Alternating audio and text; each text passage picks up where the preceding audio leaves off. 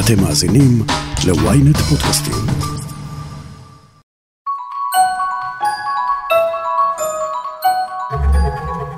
קולנוע, טלוויזיה, קומיקס, פרקי שעשועים ומרצ'נדייז, איפה שלא תחפשו דיסני אתם כנראה תמצאו. חברת וולט דיסני חולשת על מספר יקומים קולנועיים והיא בעצמה הפכה ליקום קולנועי אחד גדול. במובנים הללו החברה הזאת פורצת דרך באופן שבו היא מלכדת את המדיה. היום נבין בדיוק איך היא עושה את זה.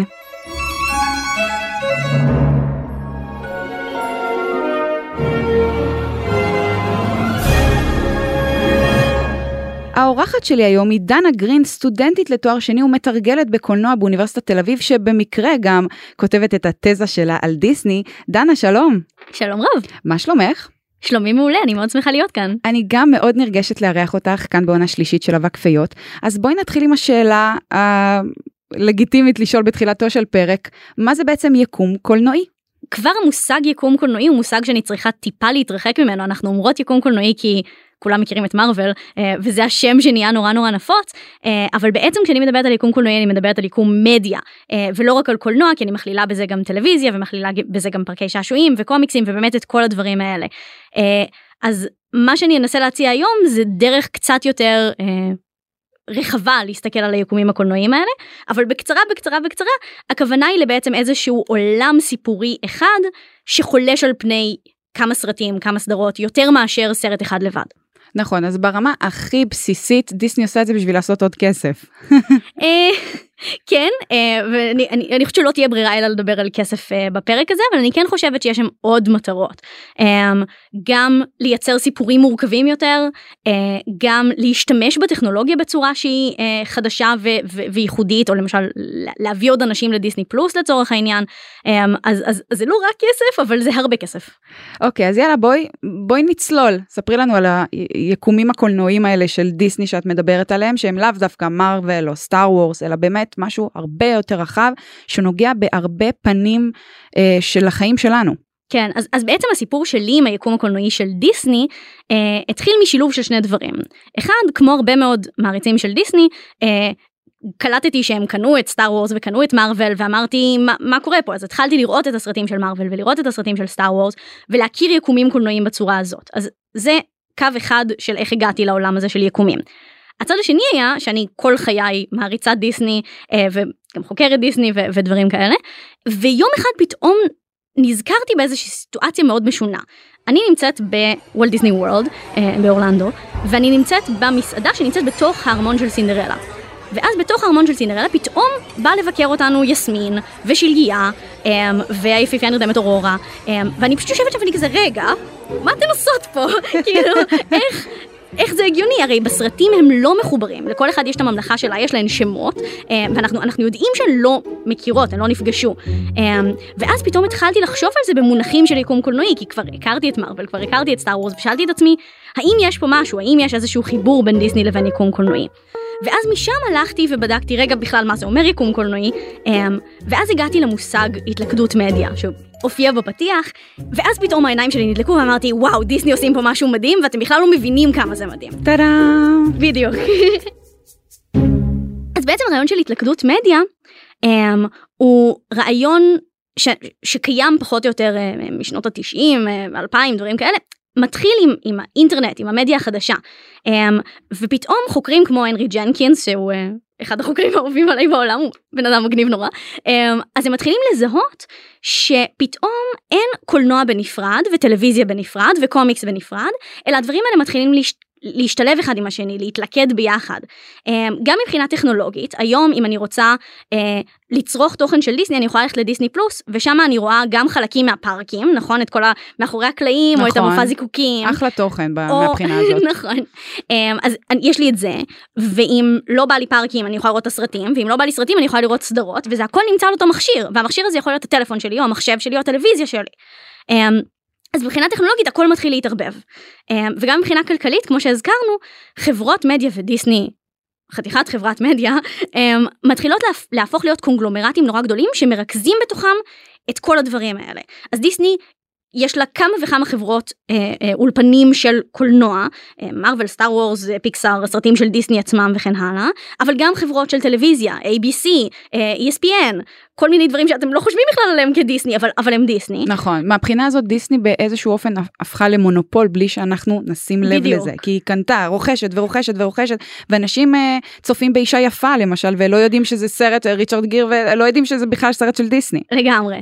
Um, ואז הם לוקחים את כל הדברים האלה ואומרים אבל בוא נעשה חיבורים בין השניים ואז פתאום ב-ABC יש סדרה כמו once upon a time שמשלבת דמויות של דיסני. Just who the hell might you be? Ursula.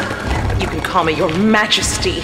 I don't bow down to fish. Who are you? I'm the person whose valet you either knocked out, strangled, or tried to impregnate. No, no, ladies. Don't tear each other apart. I need you all in one piece. Or rather, three pieces.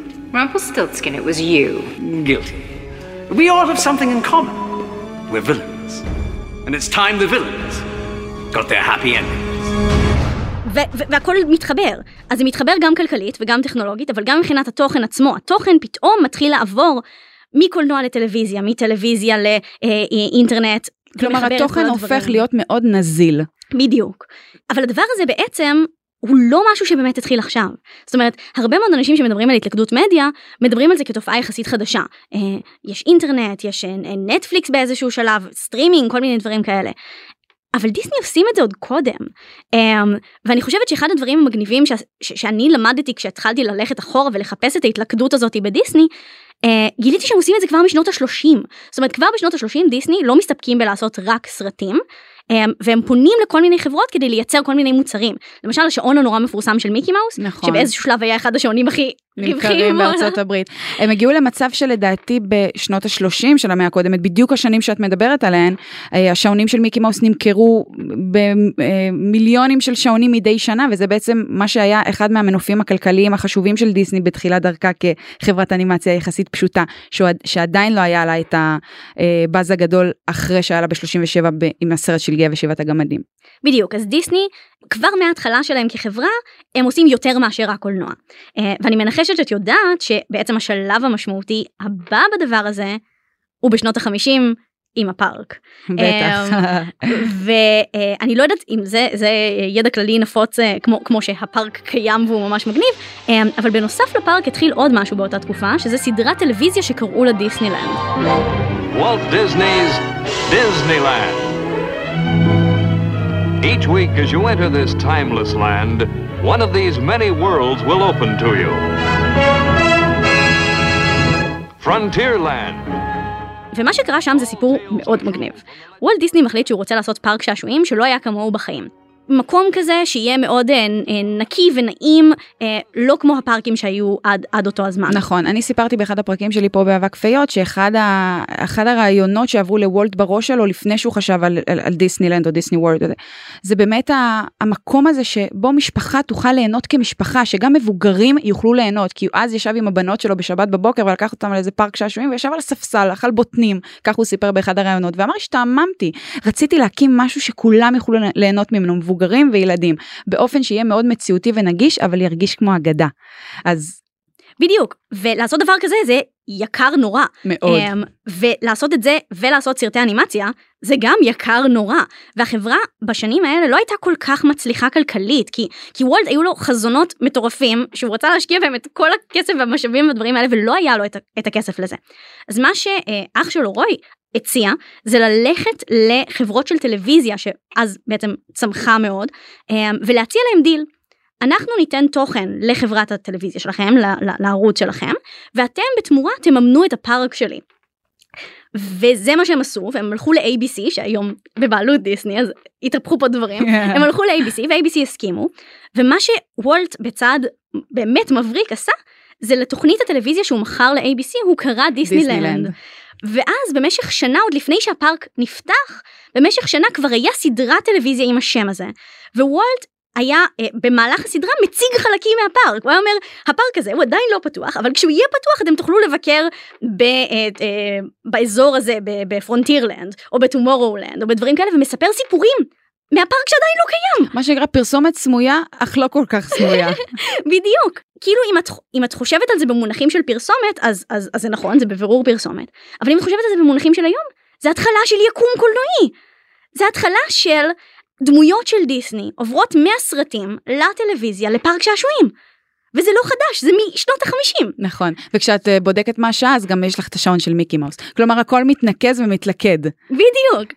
Um, אז אני חושבת שזה בעצם משהו מדהים בעיניי שאומר דיסני חלוצים של הדבר הזה. והיום הרבה מאוד אנשים לא יודעים את זה בכלל. היום אנשים חושבים יקום קולנועים אומרים מרוויל ואם זה קשור לדיסני אז זה כי מארוול הם של דיסני.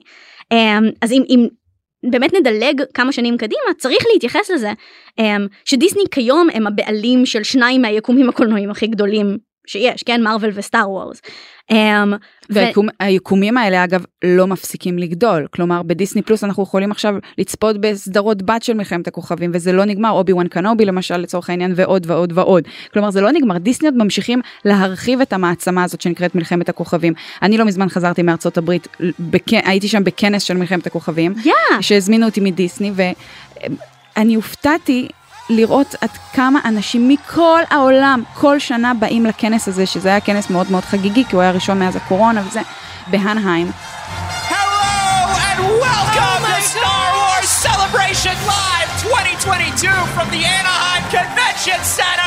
Wow, guys, hi!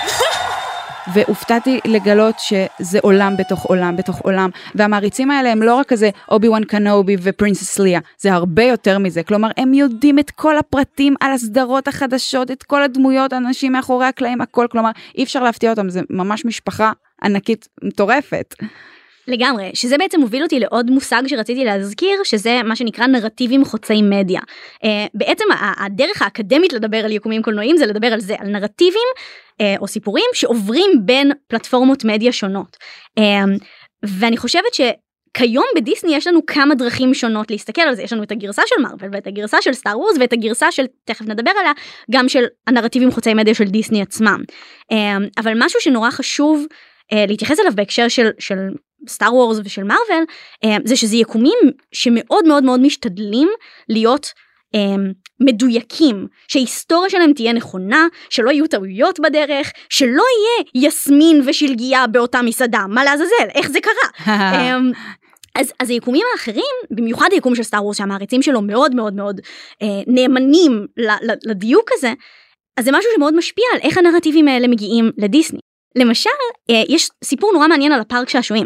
אה, דיסני הקימו אזור בתוך אה, הפארקים בארצות הברית, גם בדיסנילנד וגם בדיסני וורלד, שמוקדש למלחמת הכוכבים.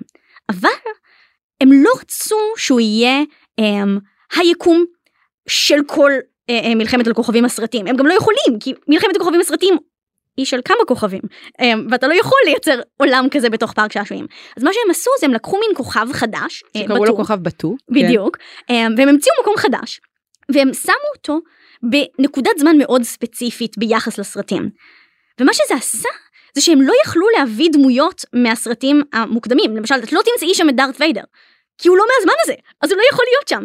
Um, וזה יצר משהו נורא מתסכל עבור מעריצים שרצו להגיע לפארק ולהצטלם עם דארת ויידר או עם פרינסס ליה, והם, והם לא יכלו לעשות את זה. האמת שזה בדיוק מה שרציתי להגיד לך מקודם, שכשאני ביקרתי בדיסנילנד והגעתי למתחם הזה של סטאר וורס, אז את באמת לא תמצאי שם לא את שלגיה ולא את סינדרלה ולא את זה, ואת לא תמצאי שם מרוויל ואת לא תמצאי שם כלום, זה יהיה רק סטאר וורס ורק התקופה של המיליון פל, פלקון ובדיוק התקופה הספציפית הזאת. אבל מה שכן, זה בגלל שהמעריצים, ואת הייתה ביקורת מטורפת על זה מקרב, בקרב המעריצים שאמרו איך יכול להיות שאתם לא נותנים לנו את כל החוויה.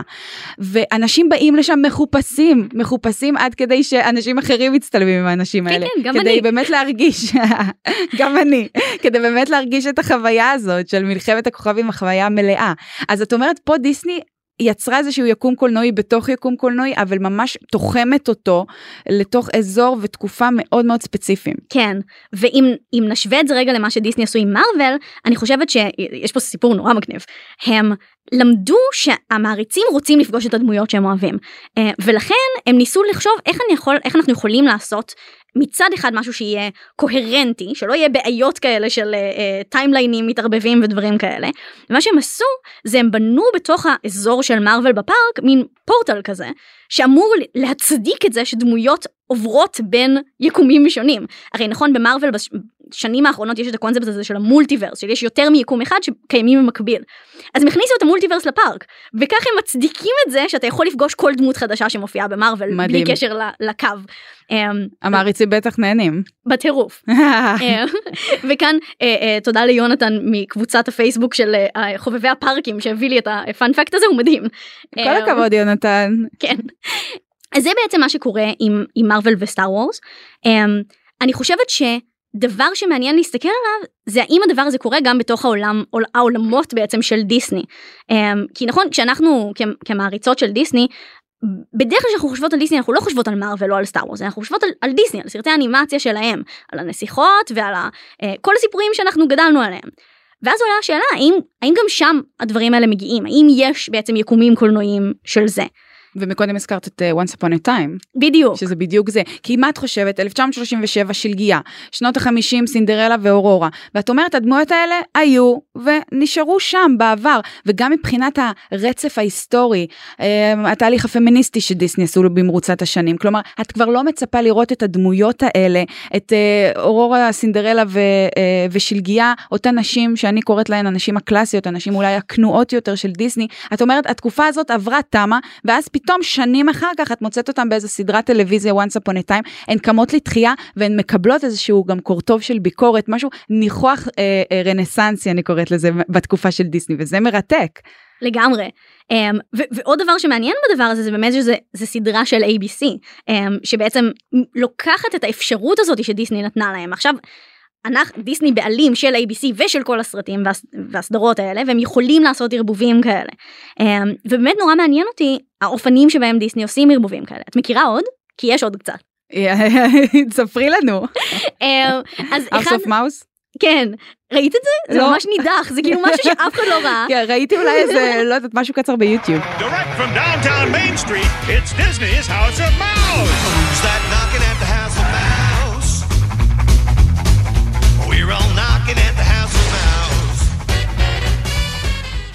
זהו, זה, זה, זה סדרה שהייתה קיימת, נדמה לי שבערוץ דיסני, יכול להיות שזה היה אפילו עוד קודם באיזה מקום אחר. זו סדרה ש, שבה יש בעצם מין מועדון כזה של אה, אוכל והופעות ודברים כאלה. הדמויות של דיסני מכל סרט אפשרי, חיות עם בני אדם, עם סרטים ישנים וסרטים חדשים, הכל, כולם ביחד יושבים באותו מועדון. הכל מתנקז הכל לשם. מתערבב ביחד, קצת כמו מי יפליל את רוג'ר רביט מבחינת איך שזה נראה ו-. ומרגיש, והם כולם יושבים שם, ואז המופע הוא סרטים קצרים של דיסני, הוא כזה קרטונס, um, וזה בעצם מין אנתולוגיה מעורבבת כזאת שהכל מתערבב זה לגמרי. נהדר, אני מתה על זה. זה מדהים. אחד הדברים הנחמדים זה שיש פרק שקוראים לו אה, הספיישל הלואוין, הלואוין with הדס. הלואוין עם הדס אה. מהרקולס. אני כל כך אוהבת את אדס, זה אם. כבר. Look at these fools. It's so happily ever after in this place. Ooh, but it's true love. Mortals. You said it, boss! Stupid, stupid mortals! ובכל הפרק הזה הוא מנסה להתחיל עם מליפיסנט. אוי, מדהים. דווקא אני הייתי רוצה עם אורסולה. יש גם שילוב צבעים נהדר, עם האש הכחולה שלו, ו... לגמרי. כן. אמ, אז באמת הוא יש, מצליח? נדמה לי שכן, אבל כזה לא עד הסוף. Haji Baba, who is that? You fools! I commanded you to wait at the castle. Away with you! Now there's a goal for me. We even have the same management style. Name. Hello, name. Give me a name. Come on. She is Maleficent, mistress of all evil. Maleficent. A name to warm my soul. You know, if I had one. Don't save my seat, boys. Daddy's gone a courting. מה, ש- מה שהיה מצחיק זה בכלל לא אם היא מסכימה או לא, זה כאילו הניסיונות שלו, כן, ואיך נהדר. כאילו מנסים לעודד אותו כזה להיות מספיק אמיץ בשביל לנסות, ו... וזה זה פשוט נפלא. ו- ויש לך כל מיני פרקים כאלה, יש לך פרק על זה ופרק של דמויות אחרות מתערבבות, והכל מתערבב שם לגמרי. עכשיו עוד דבר מעניין, זה שזה לא המקום היחיד שבו מליפיסנט והדס הם זוג. האם שמעת על סרטי Descendants, היורשים? היורשים, בטח. אז גם שם יש את אותו, את אותו חיבור. בעצם היורשים, נעשה רגע רקע למי שלא מכיר.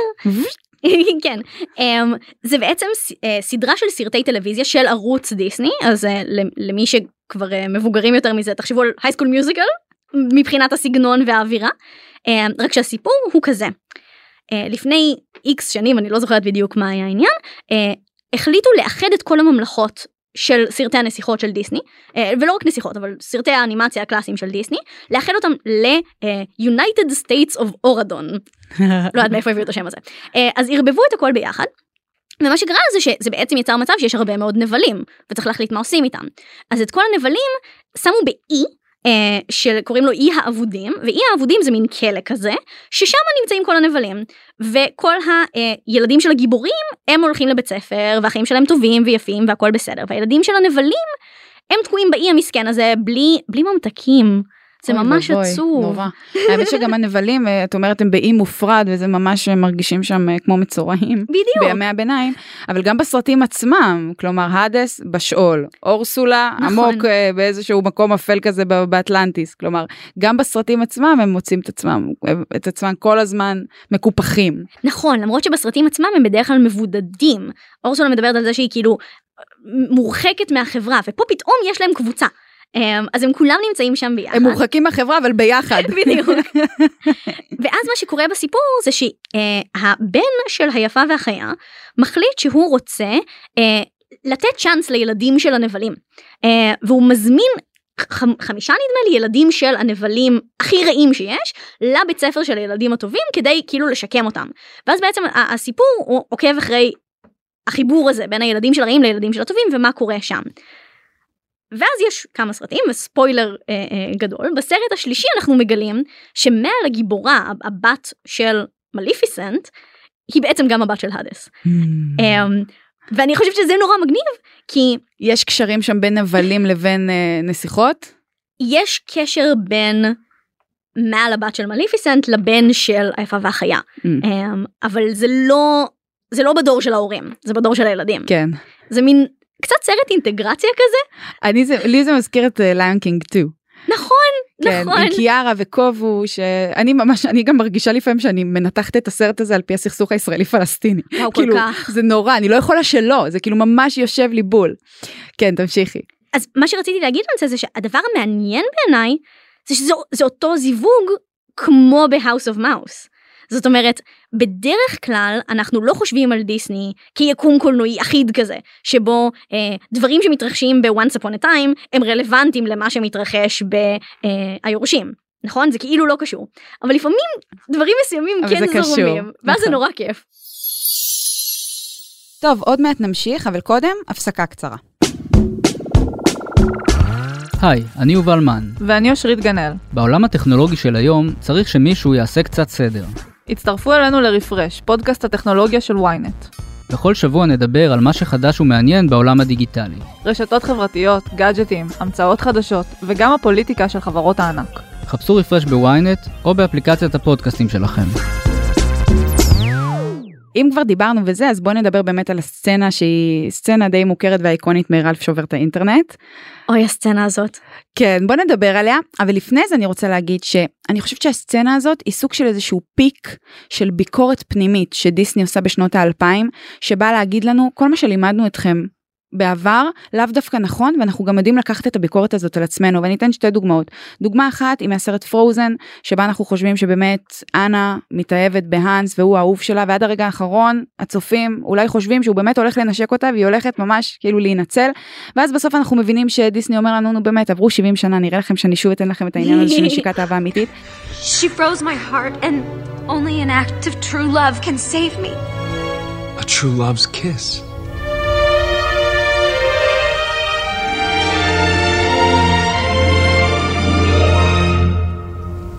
Oh, Anna.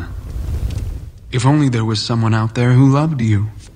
ודוגמה שנייה זה מהסרט הנסיכה והצפרדע שטיאנה אומרת לאימא שלה כלומר היא אומרת לה תביאי תביאי משלום מכוכב היא אומרת לה "אמ, החלומות שלי לא יתגשמו אם אני אביע משלום מכוכב החלומות שלי יתגשמו רק דרך עבודה קשה שזה כמובן רפרנס ל- ל-when you wish upon a star Mhm. שגם פה דיסני אומרים לנו את, את אישה ושחורה מניו אורלינס אין מצב שאת תביעי משלום מכוכב והיא תתגשם את צריכה לעבוד קשה בשביל זה.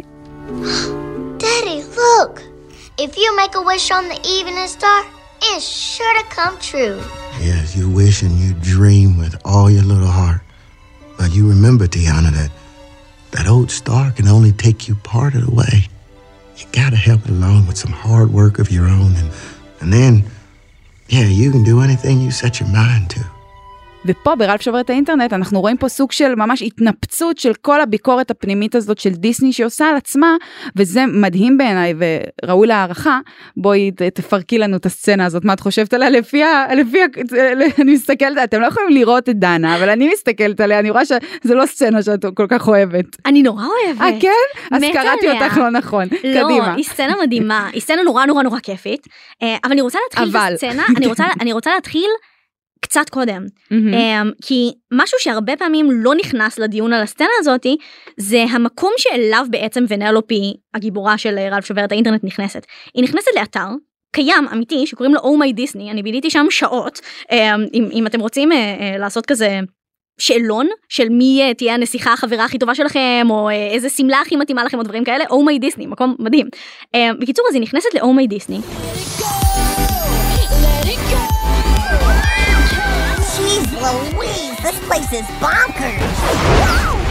ומה שהיא רואה זה כמה אה, לוגוים ענקיים. אחד נורא גדול של הכובע של המכשף שמסמן בעצם את דיסני, אה, אבל אחד לידו של מארוול ואחד לידו של סטאר וורס ואחד לידו של פיקסאר. והדבר הזה הוא כל, הוא כל מה שאנחנו מדברות עליו בעצם. הוא הדבר הזה של דיסני אומרים תראו אותי יש לי הכל אני יכול לעשות מה שאני רוצה אה, ובאמת השלב הבא שלה לעשות מה שאני רוצה הזה זה היא נכנסת אה, ונלופי הגיבורה שלנו נכנסת לחדר אה, שכתוב עליו נסיכות עם כוכב כזה ונורא חמוד והיא נכנסת לחדר של כל הנסיכות של דיסני. והן כולן שם והן יושבות והן חברות אחת של השנייה. והן מטטות ביחד ויושבות עם פיג'מות אפילו נכון? כן, זה כאילו פיג'מות כזה נפלאות. אה, מסיבת בנות. כן ובעצם הסצנה הזאת כמו שאת מתארת היא סצנה שהיא מאוד מאוד ביקורתית כלפי דיסני. Uh, hi. Whoa, whoa, ladies, I can explain. Say, um, I'm a princess too. היא אומרת להם אני נסיכה ולכן זה בסדר שאני כאן. ואז אומרות לה מה זאת אומרת את נסיכה? האם אה, אה, קוללת אז היא אומרת לא האם אה, אה, מה זה היה? kidnapped או enslaved לא האם זה ואז הם אומרים לה האם כולם חושבים שכל הבעיות שלך נפתרו בגלל שגבר גדול וחזק הגיע? ואז היא אומרת כן. ואז אומרת אה יופי את נסיכה אז את נסיכה. And now for the million dollar question. Do people assume all your problems got solved because a big strong man showed up? Yes, what is up with that? She is a princess.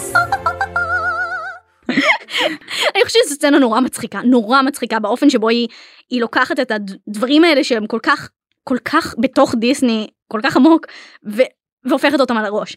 Um, ה- הסיבה שאני חושבת שהיא היא סצנה נורא נורא מעניינת זה כי מצד אחד היא נותנת לנו סוף סוף את הדבר הזה שכל כך רצינו את, ה- את היקום של הנסיכות כל הנסיכות נמצאות ביחד באותו חדר איזה יופי. ומצד שני היא לא עושה את זה כי זה באינטרנט זאת אומרת העולם שבו הסצנה הזאת מתרחשת הוא לא העולם של דיסני. הוא לא אה, היקום של דיסני כמו שיש היקום של מרוויל או היקום של סטאר וורס. הוא יקום של אתר באינטרנט.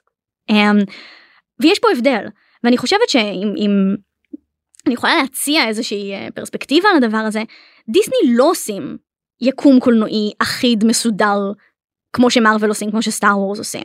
אה, יש ניסיונות יש דברים קטנים כאלה וחמודים והם נורא כיפים אני נורא שמחה כשהם עושים אותם אה, אבל הם לא עושים את זה עד הסוף. ואפשר לשאול למה.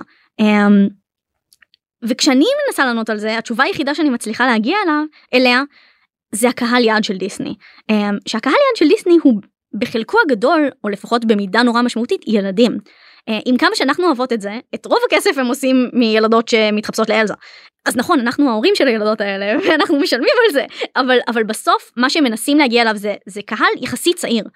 והקהל הזה נורא קשה לחייב אותו לראות עכשיו 20 סרטים כדי שהוא יבין את הסרט הבא כמו שמרוויל עושים אמ, ונורא נורא קשה להגיע לסיטואציה שבה למשל סצנה כזאת היא, היא אפשרית כי היא סצנה אבל אם את באמת צריכה להכיר לעומק כל אחת ואחת מהנסיכות האלה ילדה בת חמש לא מבינה את זה. נכון, זה רפרנסים שאנחנו בעיקר נבין וגם נעריך. נגיד וואו, אני מעריכה את מה שהם עשו פה. בדיוק. Um, ואני חושבת שעוד דבר מעניין שאני רוצה להוסיף לדבר הזה um, זה שילדים וילדות היום אני מלמדת בבית ספר ואני uh, עשיתי שיעורים על דיסני כי כמובן שעשיתי שיעורים על דיסני. ברור, נו. um, וילדים וילדות היום הם מכירים את הנסיכות בלי לראות את הסרטים שלהם בלי לדעת מה הסיפור עצמו כאילו רק להכיר את, את התמונה. אמ, והדבר הזה הוא משהו שבעיניי זה קרה אגב עוד הרבה קודם עם הדמות אולי המפורסמת ביותר בעולם שהיא מיקי מאוס. נכון. רוב האנשים מכירים את מיקי מאוס והם לא ראו סרט אחד של מיקי מאוס. אז אני הראיתי להם ראינו את סטימבוט ווילים כיתה ד' היה ממש כיף. ומה הם חשבו על זה אגב? הם אהבו ממש זה נורא הצחיק אותם. זה עדיין עובד. כן אין וולט דיסני הגאון.